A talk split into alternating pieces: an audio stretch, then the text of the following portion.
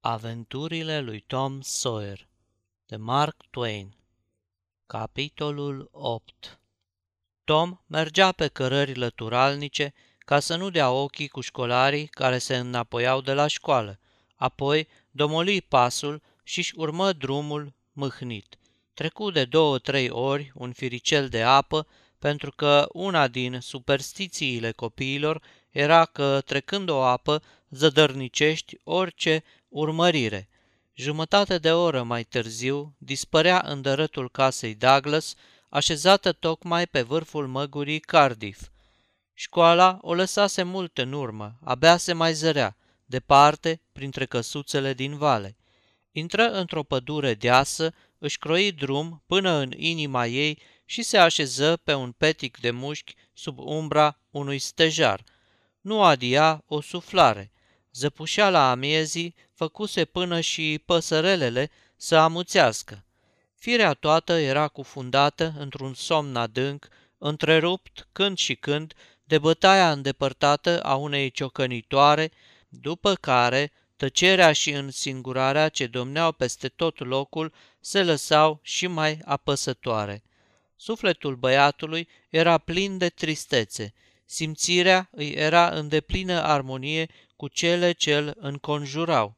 Șezu vreme îndelungată așa, cu coatele pe genunchi și cu bărbia în mâini, adâncit în gânduri. I se părea că viața nu era, în cazul cel mai bun, decât o trudă zadarnică. Aproape că îl invidia pe Jimmy Hodges, de curând răposat. Cât de odihnitor trebuie să fie, gândea el, să dormi ușor și să visezi de apururi, vântul să susure printre ramuri, să-ți mângâie iarba și florile de pe mormânt, iar tu să nu mai ai nici o grijă și nici o supărare în vecii vecilor. Dacă ar ști că e în regulă cu notele la școală, el unul ar fi gata să părăsească lumea, să termine odată cu toate. Și apoi și fata aceea, cu ce-i greșise el? Cu nimic. Avusese cele mai bune gânduri și ea îl tratase ca pe un câine. Da, da, curat ca pe un câine. Are să-i pară rău odată și odată, dar poate că atunci va fi prea târziu. Ah, de-ar putea să moară pentru câteva vreme, dar inima schimbătoare a tinereții nu rabdă multă vreme strânsoarea aceluiași tipar. Pe nesimțite, Tom lunecă înapoi spre preocupării lumești. Dacă ar întoarce acum spatele tuturor și ar dispărea în chip misterios. Dacă ar pleca departe, cât mai departe, către meleaguri necunoscute, peste mări și țări și nu s-ar mai întoarce niciodată. Cum s-ar simți ea atunci? Își aminti că avusese de gând să se facă clown. Acum gândul ăsta îl scârbea. Glumele de șarte și tricourile bălțate jigneau, de bună seamă, un suflet avântat pe culmile neguroase ale visării romantice. Nu, soldat are să se facă și are să se înapoieze după ani îndelungați, obosit de lupte și acoperit de glorie. Ba nu, mai bine ar fi să meargă cu pieile roșii, să vâneze bivoli sălbatici și să se războiască prin lanțurile de munți și prin câmpiile întinse și fără de cărări ale vestului îndepărtat. Cândva, târziu, are să revină în chip de mare căpetenie, cu plete înțesate, cu pene, vopsit fioros pe față și așa are să intre la școala de duminică într-o dimineață somnoroasă de vară. O să scoată un chiot de luptă de o să înghețe sângele în vinele tuturor și ochii colegilor or să se aprindă de invidie. Dar stai, exista ceva mai măreț chiar și decât asta. Pirat să se facă. Acum găsise ce-i trebuia. Acum își vedea limpede viitorul, plin de neînchipuită strălucire.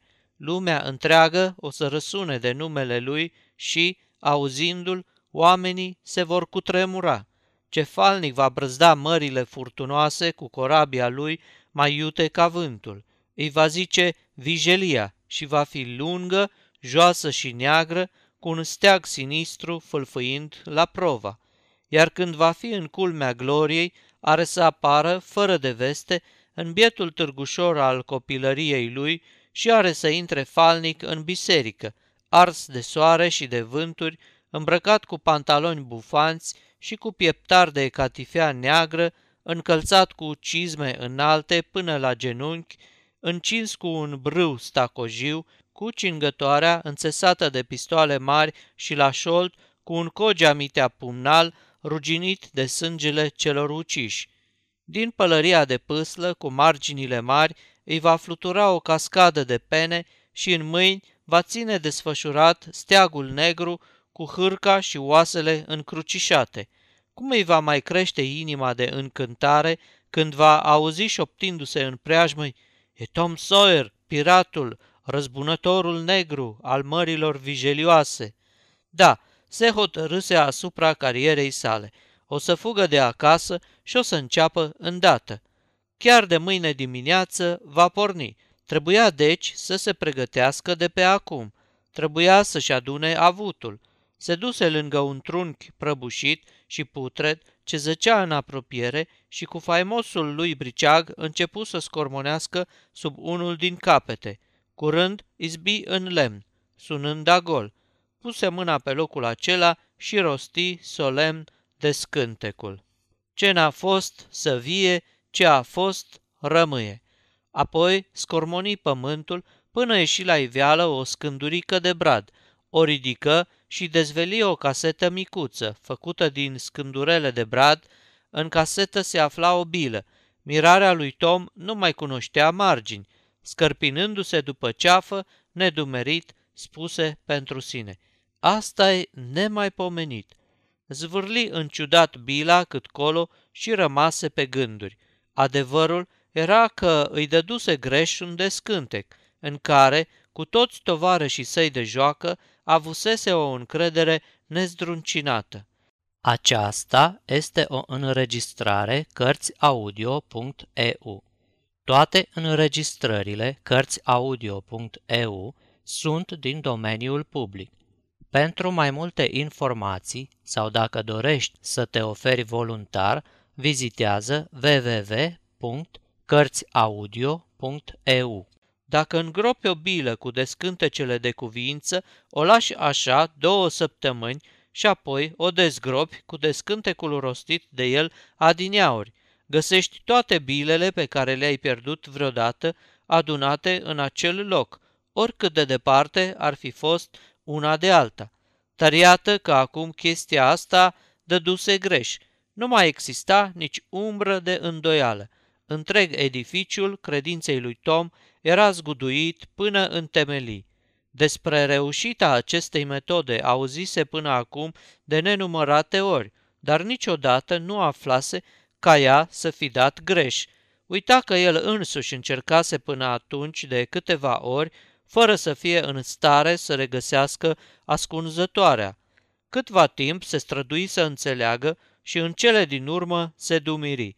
Vreo vrăjitoare își băgase nasul și îi stricase descântecul. Își puse în gând să se lămurească pe deplin în această privință și începu a cerceta de jur împrejur până dădu de un petic nisipos cu o gaură în el în chip de pâlnie. Se culcă la pământ, puse gura lângă marginea găurii și strigă. Gâză mică, frumușică, spune-mi, rogute frumos, spune-mi tu a cui e vina de-mi ieși treaba pe dos. Nisipul a început a se surpa și curând a ieșit la iveală un gândăcel negru care, speriat, s-a cufundat iar după o clipă. Nu vrea să spuie, va să zică tot o vrăjitoare mi-a făcut-o, știam eu. Tom era încredințat că e zadarnic să încerci să lupți cu vrăjitoarele, așa că, descurajat, se dădu bătut dar socotea că era păcat să piardă bila pe care o aruncase adineauri și se apucă să o caute cu răbdare. Dar nu o mai găsi. Se întoarse la tezaurul lui și luă în tocmai aceeași poziție în care se afla când zvârlise bila. Scoase altă bilă din buzunar și o zvârli în același fel grăind. Surioară, mergi de-ți sora. O urmări cu luarea minte să vadă unde se oprește și se duse după ea, dar Bila se oprise pe semne prea aproape sau se rostogolise mai departe decât trebuia. Tom mai încercă de două ori. La ultima încercare izbuti. Cele două bile erau acum la un pas una de alta. În clipa aceea, răzbătând slab prin bolțile verzi ale pădurii, se auzi sunetul de tinichea al unei trompete de jucărie. Tom le pădă la iuțeală surtucul și pantalonii, își făcu dintr-o bretea cingătoare, zgândări prin niște vreascuri de lângă trunchiul cel putret și scoase la iveală un arc și o săgeată de lemn, o sabie fabricată dintr-o șipcă și o trompetă de tinichea. Într-o clipă le înșfăcă și o zbughi cu ele, desculți, cu cămașa fluturând în fugă. Se opri curând sub un ulm bătrân și trâmbiță un răspuns. Apoi, călcând tiptil, începu să cerceteze cu luare aminte împrejurimile, iscodind când într-o parte, când într-alta. Vorbea cu glas cumpănit unor tovarăși închipuiți. Stați locului, voinicii mei, stați ascunși până dau semn de goarnă. Chiar atunci se ivi Joe Harper, în veșminte la fel de sumare și cu arme la fel de impunătoare ca și cele ale lui Tom. Tom răcni. Stai! Cine cutează a intra în codrul Sherwood, fără învoirea mea? Guy de Guysburn! Nu cere învoirea nimănui. Cine ești tu care... Te încume ți-am vorbit astfel? îi suflă Tom căci vorbeau pe de rost, după carte. Cine ești tu, care te încumeți a-mi vorbi astfel? Cine sunt eu? Ce întrebare! Eu sunt Robin Hood, după cum curând va afla leșul tău nemernic. De ești tu cu adevărat acel vestit haiduc, bucuros lupta-mă voi cu tine, pentru domnia acestui falnic codru. În gardă! Și, strângând amândoi în mână săbiile de lemn, și trântind la pământ celelalte catrafuse, luară poziție de scrimă, picior lângă picior, după care porniră o luptă aprigă după toate regulile artei. Două lovituri de amenințare sus, două de degajare jos, până ce, în curând, Tom își dădu cu părerea. Acu că ai prins mișcarea, dă-i drumul, iute! Și începură să lupte și mai crâncen, gâfâind și nădușind de atâta trudă. Nu trecu mult și Tom strigă. Hai, cazi, cazi odată. Ce nu mai cazi? Că nu vreau. Cazi tu. Tu de ce nu cazi? Ai luat mai multe lovituri ca mine. N-are a face. Eu nu pot să cad. Dacă nu scrie la carte, la carte scrie. Apoi, cu o lovitură maiastră din stânga, el îl doborâ pe bietul Guy de Guysborn. Dă-te mai așa, să pot să te lovesc din stânga. Cum nu se putea trece peste scrisea cărții, Joe se dete mai așa, primi lovitura din stânga și se prăvăli la pământ. Apoi se ridică, spunând, Acu e rândul meu să te omor, așa-i cinstit. Da, de unde? Asta nu scrie la carte. Atunci să-i fie rușine lui ăla de n-a scris. Păi ce, așa merge. Ascultă, mă, Joe, N-ai decât să fii tu călugărul burtă mare sau băiatul morarului, berechet și să mă croiești cu un băț, sau să mă fac eu judecătorul din Nottingham și tu ești nițeluș Robin Hood și mă omori. Joe spuse că așa mai merge, după care fură săvârșite și aceste isprăvi. După aceea, Tom redeveni Robin Hood și călugărița trădătoare îl lăsă să sângereze din rana ei neîngrijită până ce viteazul își pierdu vlaga. În cele din urmă, Joe, închipuind o ceată întreagă de haiduci, jelindu-și căpetenia, îl trase cu mâhnire pe Robin Hood de o parte și așeză arcul în mâinile slăbite, iar Tom grăi. Unde va nimeri săgeata aceasta, acolo să-l îngropați pe sărmanul Robin Hood – în inima codrului verde. Apoi trase cu arcul și se lăsă pe spate pentru a-și da duhul. Dar, nimerind în niște urzici, sări iar în sus, cam prea vioi pentru un cadavru. Băieții s-au îmbrăcat și au plecat spre casă, mâhniți că nu mai existau haiduci și întrebându-se ce dăduse în schimb lumii civilizația modernă.